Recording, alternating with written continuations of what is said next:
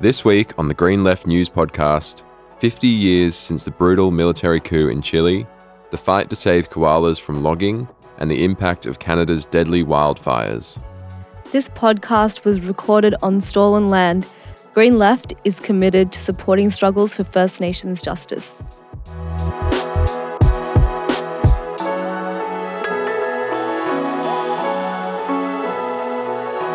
Welcome to the podcast. I'm Isaac Nellist, and today I'm joined by refugee rights activist and Green Left journalist Chloe DS. Welcome. Hey, Isaac. Hey, listeners. Good to be here.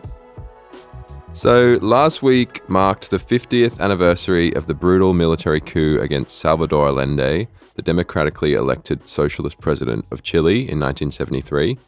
And September 11 marked the start of the Augusto Pinochet dictatorship, which ushered in a reign of terror in which tens of thousands were imprisoned, tortured, exiled, disappeared, or murdered. The coup was backed by the US government through the CIA and also supported by Australia's Foreign Secret Service, or ASIS. The anniversary was marked by forums, exhibitions, and film screenings that were held in Gadi or Sydney by community and Latin American solidarity groups, as well as a rally in Naarm, Melbourne, which denounced the ongoing US interference in Latin America among countless other events across the country and around the world. Yeah, I went to the commemoration here in Melbourne at Trades Hall, and it was uh, very, very powerful. Um, and meanwhile, Labor and the coalition joined forces to block a Greens motion in the House of Representatives acknowledging Australia's role in the coup. The motion also called on the government to apologize to the people of Chile for the action of the ASIS in supporting the coup and the harm caused by the dictatorship of General Pinochet. Redacted US national security documents show that the CIA requested Australia's aid in its activities in Chile shortly after Allende's election, and Australia sent agents the following year. The full extent of Australia's activities in Chile are not clear because the coalition blocked the release of classified documents in 2021. But what is known is that the US and Australia targeted Allende's government because it refused to bow to the financial and military interests of the US empire. The Allende government nationalized Chile's copper mines and used that revenue to raise wages, expand healthcare and education, and deliver free milk to children to address infant mortality and child poverty. Speaking to the motion, Greens MP Max Chandler Mather said Allende's Chile represented an existential threat to the US power, stating that if a country could take ownership of its own resources and use that wealth for the benefit of many, if a country could forsake the interests of the US and flourish, then other countries might ask, why can't we do the same? Yeah, it's a really great point. So now we'll talk about what's happening around the country. And uh, New South Wales Labor announced on September 12 that it would stop logging in high value forests in the mid north coast while it consults experts about its promised Great Koala National Park. But critics say that all logging must end in the designated area to have any chance of protecting koalas and important native forests. Labor Environment Minister Penny Sharp said logging had been stopped in 106 koala hubs, which were identified as important habitat for koalas in 2017. These hubs cover about 5% of the 175,000 hectares of forest that are part of the proposed Great Koala National Park plan. But Labor has allowed logging to continue in multiple sites, including Moonpar, Orara East, Boambee, Newry State Forest, and Yarratt State Forest. Greens environment spokesperson Sue Higginson said koalas will be extinct by 2050 if their habit- habitat is not preserved. And for as long as Labor allows logging within the Great Koala National Park, it's breaking an election promise, Higginson said. And about 200 farmers met for a conference at Glendon on August 26 to discuss protecting their black soil floodplain from coal seam gas mining. Speakers including soil and water experts, environmental lawyers, climate scientists, and local landowners shared information about the devastation caused to soil, water, and communities by coal and CSG extraction. Everyone agreed that the watering down of the Environmental Protection and Biodiversity Conservation Act, which opened loopholes for new coal and CSG mines, needs to be closed and the act strengthened. Attendees signed a petition to halt CSG's mining until a solution is found for the safe disposal of the industry's toxic salt waste. Yeah, and in Gadi on September 14, there was a protest against CSG mining, uh, which was attended by about 2,000 people, uh, including the Knitting Nanas, School Strike for Climate, and other climate action groups. Uh, there's a lot of pressure on governments to stop CSG mining and the terrible impacts that it has on the environment.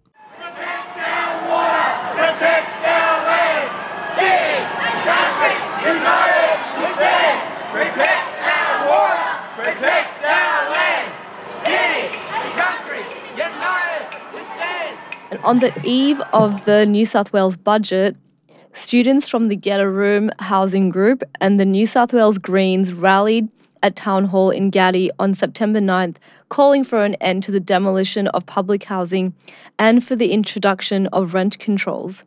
About 200 people marched through the CBD, highlighting the need for solutions to the housing crisis. Carolyn Lena, who was recently evicted from the 82 Wentworth Park Road public housing estate, which is set to be demolished, said New South Wales Labor must stick to its election promise to not demolish public housing. A reminder that the Housing Justice Summit, the coming together of housing action groups from across the country, is taking place on October 8th at the Gadi office of the Maritime Union of Australia and online via Zoom. You can find out more in the podcast description. A year and a half after sitting in Northern Territory Families Minister Kate Worden's office, Close Don Dale activist Justin Tutty has been found not guilty of trespass in Darwin's local court. The magistrate described Tutty's action as an act of purported protest when Tutty and other community members had demanded an emergency meeting with the minister after hearing about the reported self harm crisis inside the Don Dale Youth Detention Centre. November marks six years since the Royal Commission into the Detention and Protection of Children in the NT said that Don Dale was not fit for accommodating children and young people. Children as young as 10 have been detained in Don Dale, and figures from March show that there was more children detained than at any time in the past year. In August, the Northern Territory Labor government raised the age of criminal responsibility from 10 to 12, but the conditions inside Don Dale are not suitable for children of any age. Close Don Dale now hold weekly vigils outside the centre every Friday at 5 pm, so get involved. Queensland Labor is also guilty of locking up children in prisons and detention centres. And as we reported on last week, they have suspended the state's Human Rights Act to allow children to be indefinitely detained in adult watch houses. Socialist Alliance spokesperson and community lawyer Renee Lees told Green Left the move is outrageous and without justification. Lees is running for Cairns local council in March next year and is campaigning against a proposed new youth prison in Cairns. She pointed out that most of the detained children have not been convicted of any crime.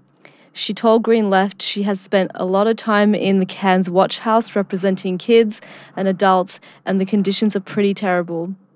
She said it would be pretty frightening for a kid and a lot of talk about youth crime is often a euphemism for racism.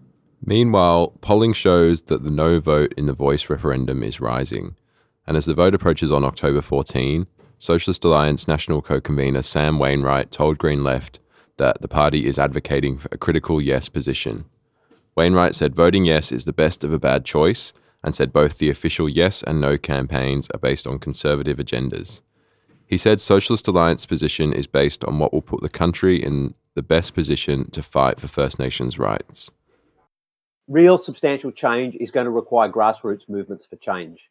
And we get, then they're going to need to spread across society uh, to, to achieve land rights, implementation of the Royal um, Commission into Black Deaths in Custody uh, findings, bringing them home report, all those things, all the things that need to happen, all the real change that needs to happen is going to need to be pushed Meanwhile, Arrernte woman Celeste Liddle told Radio National on August 31st that since the date for the referendum was announced, the mainstream discussion has turned more racist.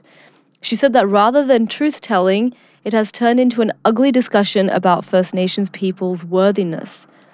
Liddle said she is still undecided on her vote, but believes truth telling should have come first, and that putting truth telling first would put First Nations people into a better position to fight for treaty and implement things like the voice. She said Albanese's message has been we are giving them right, but we are not giving them real rights, which, according to Liddle, stems from Australia's lack of ability to reconcile with its past and its present, as well as the ongoing legacy of colonisation and its impacts.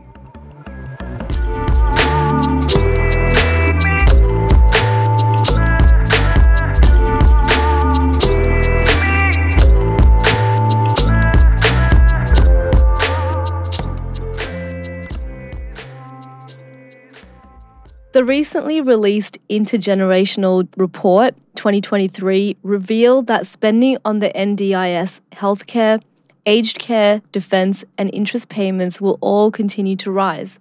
Further, it revealed a greater percentage of tax revenue will come from income tax. In response, Teal Independent Allegra Spender called for the GST to be raised to reduce the reliance on income tax, but raising the GST would make it even harder for people being crushed by the cost of living crisis. Poor people spend a high percentage of their income on consumption, so raising the GST simply shifts the burden from the rich and onto low and middle income earners. A better solution would be to scrap the stage 3 tax cuts, which will deprive the budget of a staggering $313 billion over 10 years combined with the $368 billion over 30 years for nuclear submarines and the 10 billion a year for fossil fuel subsidies, there is plenty of money to, to pay for essential services like healthcare and NDIS. The money could also be used to massively expand public housing, making tertiary education and public transport free, and heaps more. Yeah, and you mentioned that poor people spend more of their income on consumption. And a recent report released by the Anglicare Australia has found that poor people pay a poverty premium for pretty much everything. The Anglicare's research shows that people in poverty pay more for essential goods and services, including groceries, transport, uh, bills, and phone credit. And this is due to the way that prices are structured. For example, it's cheaper in the long run to buy products in bulk, uh, but that's not possible if you don't have that much money or the ability to store all, all these products. Um, another example from the report is that poor people are more likely to get an older, cheaper car, but those cars end up costing more money to run and use up petrol quicker. The report recommended raising welfare payments above the poverty line, making the minimum wage a livable wage, and scrapping the stage 3 tax cuts, among other suggestions. It put it bluntly that the number one action we can take to lessen the impact of the poverty premium is lifting every Australian out of poverty. And while most people are struggling with the rising cost of living, Qantas announced it had made its largest profit in its history $2.5 billion in one year. Soon after, CEO Alan Joyce stepped down after scandals began to pile up, including misappropriating JobKeeper funds, illegally sacking thousands of workers, and granting himself enormous pay rises. Despite all this, Treasurer Jim Chalmers has made it clear that Qantas will not have to pay back the $2.7 billion it received in public subsidies during the pandemic period. Labor MPs have called for the Qantas board to be sacked, but none have raised the call for Qantas to be renationalised.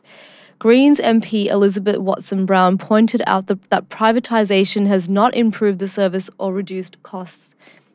Qantas should be renationalised as part of a more integrated, climate friendly public transport system that is linked to the expansion of a national fast train network.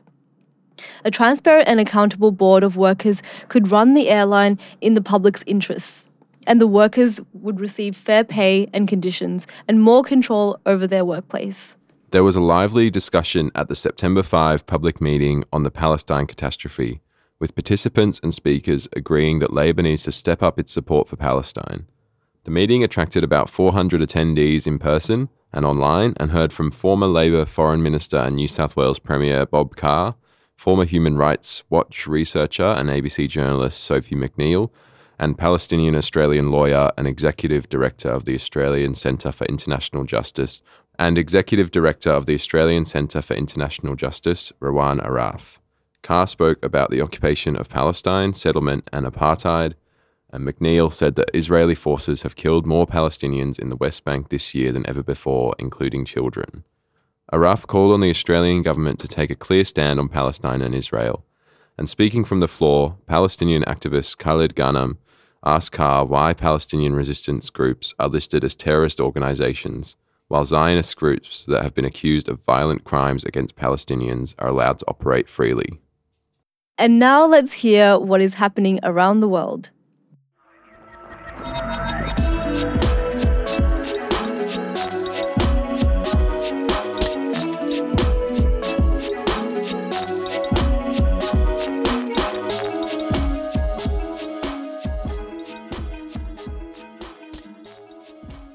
The conservative military coup linked parties were decisively defeated in Thailand's elections on May 14, but three months later, an undemocratic constitution designed by the military coup leaders has allowed these parties to get back into government. The conservative parties aligned with the Pheu Thai party, which sidelined the Move Forward party, which had won the most votes. Democracy activists are outraged, if not surprised, and Kanyanat Kalfagiannis, who's a spokesperson for the Australian Alliance for Thai Democracy, told Green Left that she, along with others from the new generation of Thai democracy activists, feel disappointed and deeply betrayed by the installation of the new government. She said they feel betrayed by the Pheu Thai party because during the election campaign, they assured us that they would not have any partnership with the military junta parties. But now they say that the situation forced them to abandon the Move Forward Party and join in hand in hand with the military junta parties. She said, This is another time that Thai democracy has failed us. And you can watch the full interview with Kalfagiannis online. Anthony Albanese visited the Philippines earlier this month to meet with the president Ferdinand Marcos Jr. And in response, activists from the Partido Lakas ng Masa and Samahang Progresibo ng Kabataan organised a protest uh, outside the Australian Embassy. Protesters held banners and led chants against war and the AUKUS deal. To war, yes to peace. AUKUS out of Asia. AUKUS out of Asia. No to war, yes to peace. No to war, yes to peace. AUKUS out of Asia. Speakers opposed the Philippines government's support for increasing militarization, including the AUKUS security arrangement. They also read out a solidarity message from the Sydney Anti AUKUS Coalition. Australia is increasing its military ties with the Marcos Jr. regime by promising to have joint naval patrols with the Philippines Navy in the South China Sea. Protesters also denounced the US troop presence in the Philippines. Luis Rubiales, the president of the Royal Spanish Football Federation, finally resigned on September 10 after being suspended by FIFA for kissing Spanish striker Jennifer Hermoso without her consent, swinging another player around his shoulder, and grabbing his crotch in a display of macho triumphalism. While the campaign against sexism in women's sport has won a victory, the issue is continuing to shake up politics in the Spanish state. In the ongoing debate in the mainstream media, silence is an expression of support for Rubiales. Rubiales is claiming that he, not Hermoso, is the victim, and the 81 leading women players who have refused to play for Spain unless there's a radical shake-up of the soccer administration are refusing to accept the crumbs they've been offered so far. They're committed to fighting for a better culture and conditions in the sport. Before Canada's 2023 summer was even over, it had officially been declared the worst fire season on record, with more than 8 million hectares burned so far. While these wildfires have deeply impacted many communities, they have most severely impacted Indigenous communities. Indigenous Services Canada reported that more than 21,000 people from 45 Indigenous communities have been forced from their homes so far this year. Indigenous people are more than 10 times more likely to die in a fire than non Indigenous people. Indigenous communities are economically deprived on a mass scale when it comes to addressing major fire emergencies and are fighting for greater control over firefighting capabilities on their territories and resources to sustain them.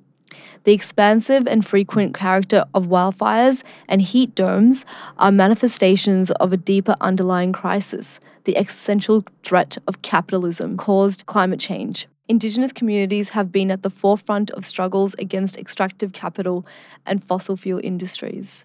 You can read more about all of these stories we talked about today, as well as videos, detailed analysis, and book and music reviews at greenleft.org.au.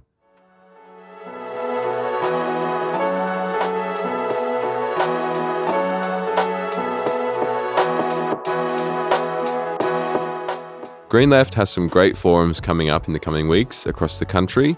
On September 23 at 2 pm at the Boorloo Activist Centre in Perth, long term First Nations activist Megan Krakouer, who is the director of the National Suicide Prevention and Trauma Recovery Project, and Marion McKay, who's an Invasion Day March organiser and Noongar advocate, will be discussing the fight for First Nations rights beyond the referendum.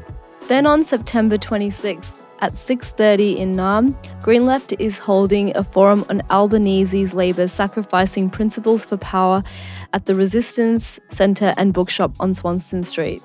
The current confirmed speakers are Sue Bull, who is a unionist and member of Socialist Alliance, and myself. We will be discussing Labour's continuation of coalition policies like the Stage 3 tax cuts, the AUKUS submarine deal, and its failures to address the cost of living, housing, and climate crises. And if you've enjoyed the podcast, you can become a Green Left supporter today from $5 a month and donate to our 2023 Fighting Fund to help us continue reporting on workers, climate, and social justice movements. Go to greenleft.org.au forward slash support to help us out. Your support is really appreciated.